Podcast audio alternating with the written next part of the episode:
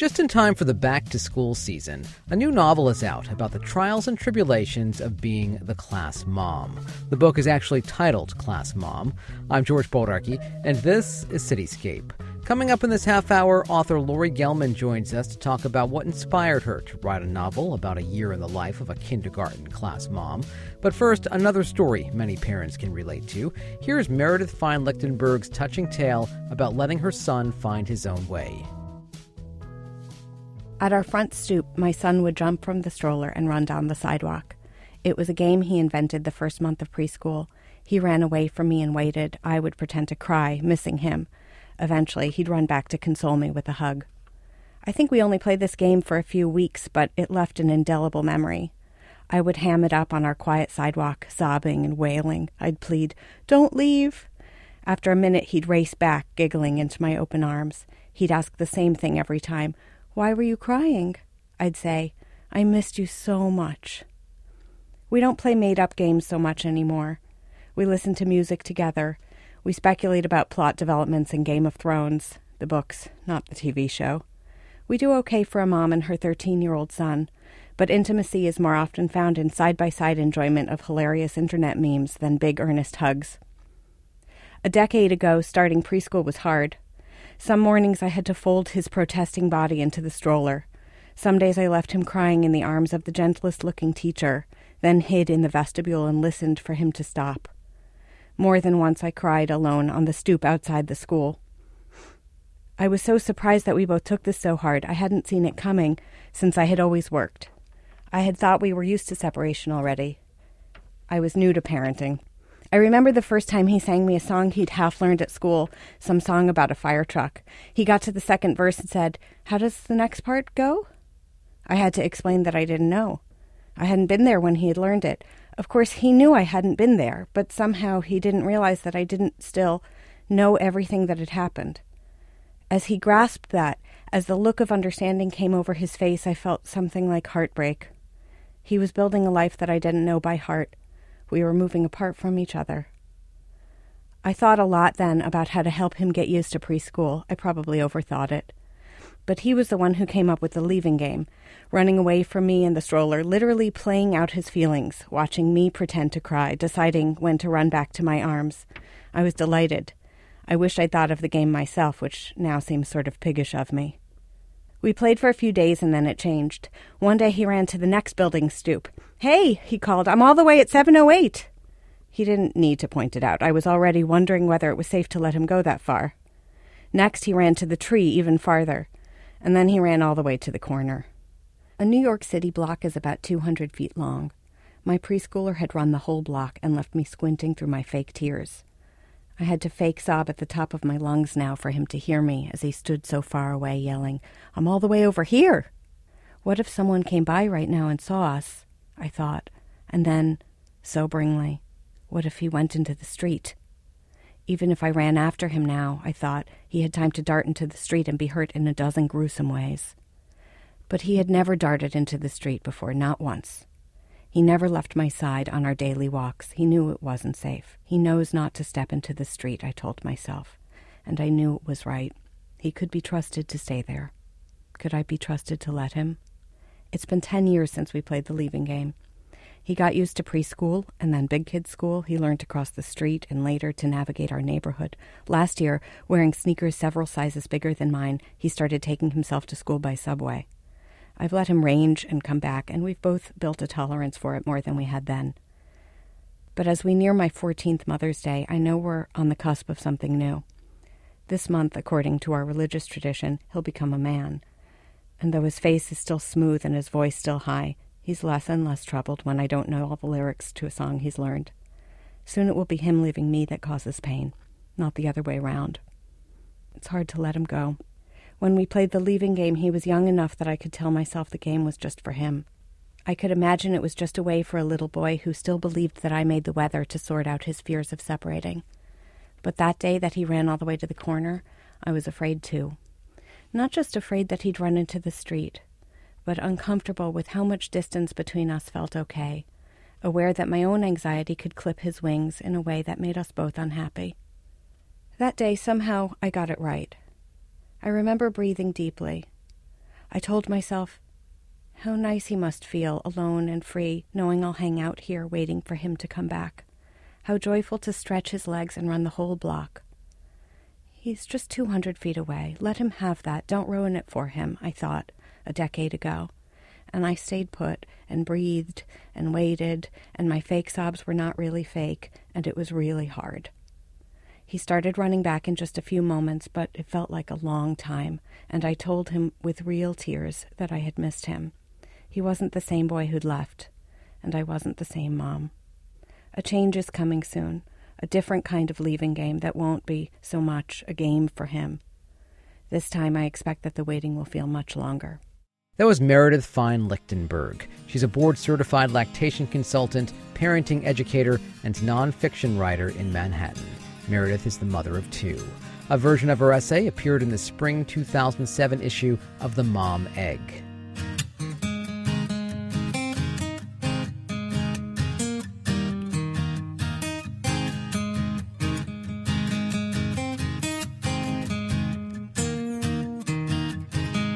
It's that time of year when parents are gearing up to send their kids back to school after summer vacation. And just in time, a witty new novel is out that gives us a glimpse into the life of the class mom. The book is in fact called Class Mom. The author is Laurie Gelman. Before turning to writing, Laurie spent more than two decades working in broadcasting in Canada and the United States, including stints with Good Morning America and CBS The Early Show. She joins me now in the studio. Laurie, thanks so much for coming in. Thank you for having me. First of all, congratulations because this is your debut novel. I know. At the ripe old age of 53, I finally decided to write a book. How exciting is it? It's really exciting. You know, I've been a writer my whole life. Basically, I did news writing and I, and uh, other blogging and things like that. But doing a novel is an entirely different ball of wax. What inspired you to write a novel? Uh, time on my hands and a story to tell and a creative gene that just didn't wasn't being satisfied doing other things a story about a class mom. well, the impetus of the story is that I really wanted to write a children's book. I thought that would be fun and easy, which is the biggest joke because there's nothing easy about writing a children's book or getting one published. It's very, very difficult. And um, I wrote what I thought was a great children's book, and it was my my agent's job to take me out for lunch one day and say like 37 people have already said no to this book, so I think I'm running out of options. And um, I think I was saying, you know, oh, what a day. You know, I'm class mom and this is happening and these parents are driving me crazy. And I was, he was laughing his head off at my stories. And he said, you know, that's your book. And it hadn't even occurred to me to write about something like that because I do like to go to school in Manhattan and I don't want to be drummed out. So um, I very carefully wrote, you know, what I thought was um, a good compromise. How long did you serve as a class mom yourself? Five soul sucking years. soul sucking, huh? Pretty thankless job. It's a thankless job. I mean, you know, it, it's a it's a good job. People should take it. You should um, respect your class parent because they're doing it for free. No one's paying them. Um, and it's it, it can be a lot of fun, but there are always parent dynamics. There's always politics. There's always walking a thin line to make sure you're not um, pissing anybody off. So, for folks not familiar with what it means to be a class mom, what does the job entail? Usually, the, the class mom is someone who is the liaison between the teacher and the parents, and they um, organize the class trips, volunteers for class trips, and the, the class party, and the gift for the teacher, and just anything else that needs to be sent out as a mass email, basically, for so everybody knows about it. Now, did you volunteer to be a class mom? I wanted to be a class mom. My first year at school, they, uh, they didn't let me, and I was so so disappointed. So finally, I think by my my older daughter's second year in in like grade two, I got a chance to be the class mom, and um, it wasn't as much fun as I thought it was. It when it was great, and I loved going in the classroom and seeing her, and she loved it as well. Uh, but I felt like I wasn't getting through to these parents enough. So the next time I was class mom, which was the next year, I decided to take a different tact, and I started to make it a little more fun and I would with your emails. With my emails, yeah, and and you know they started out just really fresh and fun, like hey everybody, you know, hey look at this, hey over here there's a puppet, you know, like anything to distract them and make them want to, you know, I'd say hey who's bringing the Jello shots to the class party, you know, just stuff to so that they'd go oh my god did she really write that, and um, it sort of grew onto itself. and I became known as the fun class mom who would I'd give out awards at the end of the year for the person who um, was the quickest with the response time, and I would um, say, you know, oh, you should be class mom next year. You're really good at at organizing things. I just had a really good time with it. The class mom in your book is Jen Dixon. Mm-hmm. She's an older mom. She's 48 years old. You have two kids in real life. She has three kids, two college age girls, and then her son in kindergarten, Max. Yes. yes. Long story about that. she was kind of a wild child after college. She was a groupie. She, I love, yeah, I love, I, I think that she lived the life that I would have lived if I was, you know, allowed to. But uh, she went to Europe. She slept around with a lot of bands, had two kids in three years, and came home. And basically. then she found her soulmate. Then she found her soulmate when she was older. So now she has these two girls in college, and she's very happily married and has what she calls the dessert of her parenting life, which is her son Max. And uh, he's now starting kindergarten. So she's been through this all before. She's this is not her first trip to the rodeo, and she just wants to make sure it's not the same old trip all over again. She wants to, you know, bring some new energy into this classroom. And the book starts with one of Jen's snarky emails, which is verbatim one of the emails I sent to my class. Uh, I think the second year I was class mom. What kind of reaction did you get when you were sending those emails? I got great reactions. I mean, I had people emailing me like, "Love your emails. This is so funny." Um, I had one woman who didn't uh, really. She said, "I had to ask my husband." you know, if if she was kidding because I, you know, it really just disturbed her some of the things I was saying. But it was all meant in jest and, and lots of fun, and um, people generally enjoyed it. And then until they didn't. You got fired. I got fired from being class mom. How does one get fired from a volunteer position as a class mom? Well, all you have to do is is write the wrong thing and upset the wrong person, and they go to the right person, and then you get that call that we we'd have to ask you to step down as class parent. How did you feel when you got fired?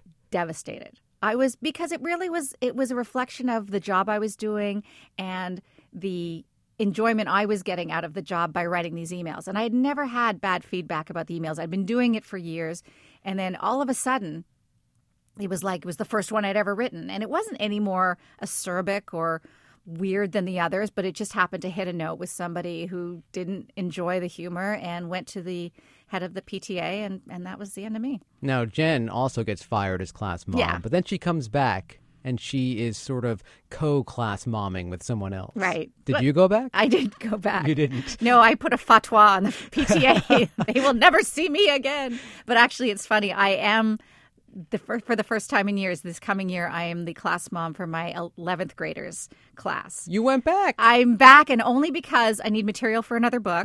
Kidding. I don't need that. But um, they asked me i thought it was time and also in 11th grade the only thing you have to do is write emails oh so you have plenty of experience with so i'm like you okay have a lot of fun with it you asked me i didn't ask for this job if you want it you got it now, you're married to Michael Gelman, who's the executive producer of Live with Kelly and Ryan now. it doesn't trip off anybody's it doesn't. tongue I'm yet. still saying Regis, Regis and, and Kathie Lee. Lee. I know, believe me. And I understand that you're pretty good friends with Kelly Ripa. Yes, well, we, have known each other for so many years. It's crazy. I and mean, she encouraged you, though, not to be a class not mom. to be a class mom. Well, you know, it's it's one of those funny things where uh, you know I, I go to her because she had the she had Michael who was older, and then Lola and Jamie were our, our first kids together. And I was so excited to be chosen as class mom. And I said, You're not going to believe this. I'm class mom this year. She goes, Why would you do that? It was like I told her I was the head of the AV team or something like that. She, you know, like, why would you ever do that? Just say no. But I, but you did it. I didn't. I did. I did. and I, and I, you know what? I, I write a very, you know, acerbic, snarky book about it, but it really is a lot of fun. And I try to have fun with the book. And I mean, certainly what happens in Class Mom didn't happen to me on any level. I mean, I hope nobody has an experience like like there is in this book. I mean, because that would be a pretty crazy class. Well, let's talk about Max's teacher, Miss Yeah, Ward. Miss I guess Ward. then not based on a real life teacher that you encountered. No, I hope not. I hope nobody has a teacher like Miss Ward. She's a little bonkers. You say Miss Ward has crazy eyes. Crazy eyes. It, you can always tell. You know what I'm talking about. Let's talk about the classroom because you say that Miss Ward's classroom, you say this about it. Think Pee Wee's Playhouse and then vomit Disney crap all over it. Have you encountered a classroom like that? I have. And actually, it was from when I was a kid. I had a teacher who would put up, first thing she did was fill every wall was a billboard. You know, you could barely see the, the windows because there were billboards everywhere. Then she would staple um, wrapping paper onto all the billboards just for the first pop of color. That was the first thing. And then there would be cartoons and and pom poms, and you can't even imagine. It, was literally like everywhere you looked was a, a feast for your eyes of color and excitement. And that's Miss Ward's classroom in the book. Yeah. And when Jen and Ron, her husband, go to see Miss Ward, she asks them to sit in children's seats, like kid chairs. I'm not a parent, so I've never had to have a parent teacher conference. But does that actually happen? Do Yes! teachers have you sit in little kids' chairs? Yes, you sit in you in these teeny tiny chairs with your knees up to your chin, and I always wonder. And all three of you do it. Like the, the teacher does it as well. And I'm and you're at their little desks, and you're you know talking about your kid. I find it so weird that they don't just bring in grown up chairs for the the day that it happens. Among the characters in the book is Don Burgess. He's Jen's high school crush. fox. Yeah, such a fox. That's how you refer to him in the book. A lot of flirtatious texting going back and forth between Jen and Don. Yeah. Real life experience? No, and you know what's funny? Uh, I'm not a flirter on any level. I'm I'm so happily married, and I love my husband, and I've lost any game that I ever had at any time. But I am good friends on Facebook with an old boyfriend from high school named Bruce Lipka, and he's a tennis uh, teacher in I don't even know where, in somewhere in Washington. And I I emailed him and I said, look, I know that we're not i said but if you were sexy texting with somebody what would it sound like? So like what would you say to me? So he, he sent me like one or two things and i sent something like one or two things back and he goes yeah that's about it. And i'm like all right thanks. Didn't speak to him again. But that was really helpful and i needed that help because i have no idea how to flirt anymore. When Michael read the book, did he start to question them? no he didn't. He just no he well he never picked that part out that's for sure. No i don't know if he's questioned it. Jen's mom, Kay, she's quite the quirky character. yeah if there's anybody she's based on it's my grandmother Is that right? just yeah just a different box of chocolates altogether What makes her so quirky? the my my grandmother or or Jen's Well, mom. I guess the It- it's, it's right? kind of the same. I mean, it was the the um, mentality of this could be the last dime we ever have, so let's hold on to it, and just their whole, you know, Christian, very straight. Everything has to be the right way mentality, all, all the good, but the the funny parts that go along with that good. Let's talk about kids with allergies because poor Charlene and her kid Graydon in the book, Graydon has an allergy to nuts and Charlene is kind of over the top concerned about it.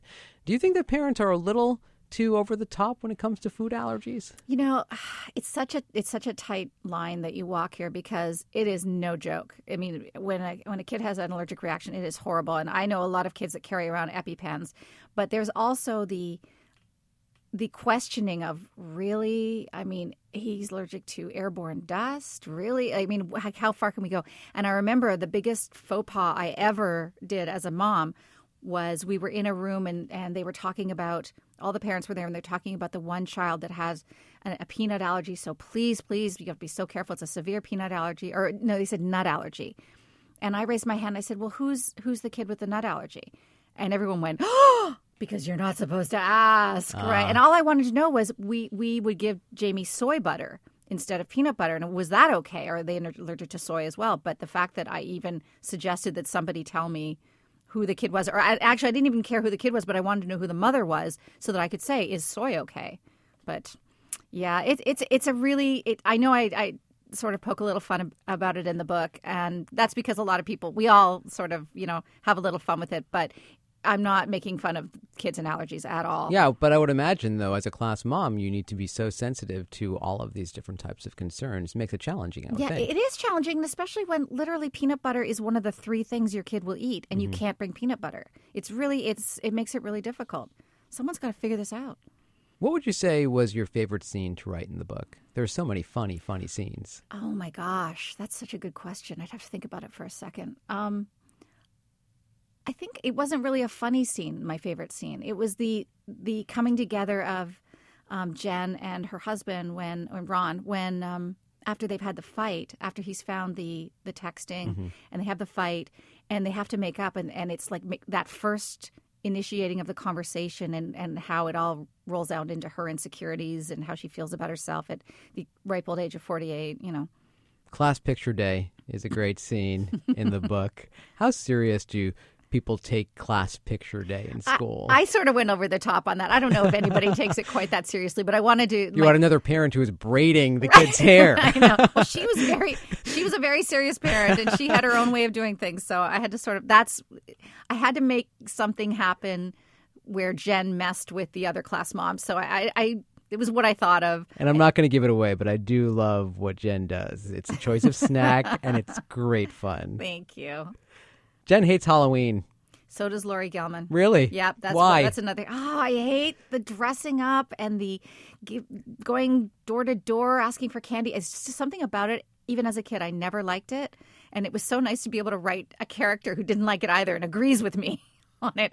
But uh, yeah, she's and, and I do do what she does, which is when kids come to the door, they have to show a trick in order to get a treat. Really? And nobody thinks that's funny anymore. I mean, nobody wants to do a trick. What good tricks have you seen, though? Uh, none. None. People, they, they sort of look at you, or they'll they'll they'll burp, or they'll you know little. I mean, they're little kids. They'll you know jump up and down three times. So and I'm like, that's great, but it just. It, to me, it's like you, you, don't get anything for nothing. You know, you have to if you want your candy, you, you got to earn it. You got to earn, yeah. earn the candy. Another thing you bring up in the book is anti-TV parents, parents who don't like for their kids to watch television. Where I, do you stand on that? I don't get those parents. I mean, that must that's amazing to me. If you if you don't if you don't have to plunk your kid in front of a TV for 20 minutes so that you can get anything done. Um, I think that television for kids can be so educational and so enlightening. And my both my kids learned to uh, the alphabet and to count on Sesame Street. And obviously we reinforced it, but that really that's you know they were listening, they were seeing, they were learning. And I think that anybody who's like, "Oh no, we don't let our child watch TV," you, well, what century do you live in? You know, like you're just going to make them seem like a freak when they go to school and they're like, "I've never heard of Grover. I've never heard of Elmo." you know. Jen has a motto: "Never say never." Is that Laurie Gelman's motto too? um, I think my motto is a little more pessimistic, but um, but I like to think that you you can do anything at any age. And believe me, writing a first novel at 53 is is a never say never moment for me. How long did it take you to write the novel? Two years. Two years. Yeah. What was the most challenging part of the process? Would you say? Sticking with it. I mean, you have this great idea and you have this burst of energy. After that lunch with my agent, I went home and I wrote 20 pages immediately and I just like vomited out this. And I was like, oh my gosh, this story's going to write itself. And then it really doesn't. And what, what I learned along the way is you have to treat it like a job. That every day after I go to my exercise class or whatever, I take two hours. I went to the same Starbucks, 87 in Broadway in the city, and I sat there for two hours. And if I stared at my screen or if I did a lot of writing, it didn't matter. I made myself sit there. Sometimes it would turn into three hours, and I would look up and be like, "Oh my gosh, I got to go get the kids. I can't even believe I, you know, I fell into this hole for the three hours." And then other times you know, you're looking around. I wouldn't let myself go on the internet. That is a key too, because there's that great meme where it's like you and then your life's goal, and then in the middle is the internet. It's a deep pit, and it's what what happens to people. Like they with all good intentions, they sit down, they want to get some work done, and then there's just so many distractions. Were you sharing what you were writing along the way, or did you wait until you had something more complete to share it with people? No, I need constant uh, reinforcement. I didn't show my husband because he's a tough critic, and I didn't. I knew I needed support rather than you know like oh you're doing this wrong and I don't like what you did. Um, not that he's a bad guy, but he's he's he has an opinion and he'll he'll give it. I had a lot of girlfriends who were so patient. I mean, other class moms, people that were in my class who remember when I got fired, I would show them. People would send me the emails that they had received from me um, and say, "Oh, remember when you wrote this one?" Because I didn't have a lot of them, you know, and uh, it was very very helpful. And everybody's opinion is is um, every little nugget somebody gives you is something to listen to and just go, oh, you know, yeah, I really, I'll think about that. Thank you. What did you learn about yourself in doing this project? Um, that I'm funny because I'm not funny. I mean, that's when surprising you, to me because I can't tell you how many times I laughed out loud reading this book. I'm so glad to hear that because if you had anybody describe me, funny would not be in the first 10 things that they say about me and but it's all going on in my head it's like i have this cocktail party of hilarity in my head that never comes out of my mouth and this gave me a chance to get it out. And and it's like that was a good line. I knew that was funny you know. But I, it doesn't come out quickly. It doesn't come right out of my mouth. I mean the people that are so quick that are just so lightning fast with the jokes i i, I admire them so much because it takes me ages. But when i come up with it it's a good one. What in the book makes you laugh the most when you look back at it now? uh I'll tell you what I'm most proud of. There's a line that I wrote that I'm so proud of, and it was when, um, without giving too much away, it's when they go see the band Sucker Punch hmm. play, and I, the last line in that chapter where I say, "And that friends is how two mortal enemies become good friends," and and I think it started with a sucker punch, and I was so happy with that line. It was ridiculous, and I think at one point one of the editors suggested I take it out because it wasn't a great way to end the and the chapter. And I was like, absolutely not. That's my favorite line in the whole book. I'm keeping that in. There's a line in the book that I related to quite a bit, and that's when Jen says she thinks it's nice when tall people find other tall, Tall people. people. and short people too, although she feels sorry for their kids because let's face it, they don't have a shot. I don't have a shot. I'm five one. Are you married? I'm not. Okay. but I'll tell you, both my parents are short. yeah. So there- it's, it's, I mean, it is what it is, but it is true, you know? yes, no, it's true. I saw that. True or false? Hot goes with hot. Average goes with average. Unless there's a lot of money involved. yes. I'm sorry. If you don't like my saying that, then, you know, you've never walked into an expensive restaurant where a guy looks like he's having dinner with his granddaughter until he starts making out with her, you know? Max's class goes on field trips. One of them was to a recycling facility, although they thought it was a dump. Another funny thing in the book, they also go to a chocolate factory. Did you go on a lot of class trips as a class mom? I did, but I never went to either one of those places. Um, class trips for us were usually either apple picking outside of the city. You know, as city kids, um, you know, the big thing is to get outdoors and, and do something um, or go to the museum. But they were always fun. I mean, class trips are always a, a good time, and the kids really are so glad that you're there and so appreciate it. I did do the Staten Island ferry trip once, and once is enough for that one. Now, you set the novel not in New York City, though, in Kansas City. Right. How come? Because a couple of reasons. I didn't want to get kicked out of New York City school system for, you know, writing about it. But also I feel like the Upper East Side moms have been played out. They've been covered. They get a lot of you know, earned or not, they get a, they get a bad rap. And I just didn't want to read I didn't want to read another book about them. And I thought this is a universal slap in the face being a class parent. This is not something that is unique to New York because I talked to friends of mine all over the country. They all said the same thing. Oh, like you, did you were you a class parent? Yes. How was that? Oh. And it doesn't mean it's a horrible job. It doesn't mean anything except that everybody has a story about how it went wrong for them. What was your favorite, absolute favorite part of being a class mom? Getting to see my daughters in I mean, what it is is you drop them off and then an hour later you walk in and they're like, oh, "Mommy!" It's just it's and also to see them in another environment. Sometimes if they forget you're there and they're just interacting with their class, it's great to see them uh, in that uh, environment. And what would you say is your best single piece of advice that you can give to anyone listening who might be a class mom? Oh, a class mom, make it fun. You know, you're not gonna you you get what you give. So give a little more and you'll get a lot more back. Should there be class dads?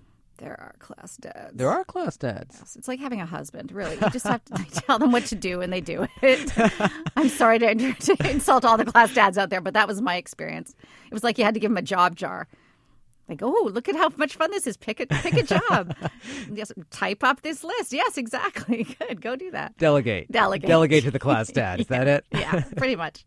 Can you see Class Mom becoming a major motion picture? Oh, absolutely. It's going to be. I don't know. I mean, I, I would hope so. I didn't write it as a as a, with a movie in mind. I wrote it definitely as as just a story. But um, so many people have said, "Oh, I can see this as a movie, or I can see this as a TV series," which is really flattering. Yeah. Um, so, you know, do you know anybody? I, I would I would love to have that happen. Who would you want to play Jen Dixon? Have you ever thought of that? I have. I mean, I love. I mean, everybody loves Tina Fey, right? Every every writer wants Tina Fey to play their main character, and I think that that she would be a great Jen Dixon. But I'm I'm really open to suggestion because she she's not so specific in her looks or her style or her height or weight that that um, I've nailed down one person. So I think it, it could be open to just about any comedic actress. The book is Class Mom. Laurie Gelman, thank you so much for coming in. That was my pleasure. Class Mom is published by Henry Holt and Company. And that's it for this week's Cityscape. My thanks to producer Caroline Rotante. I'm George Bodarky. Thank you so much for listening. It's WFUV and WFUV HD, New York. Listener supported public media from Fordham, the Jesuit University of New York. Music discovery starts here.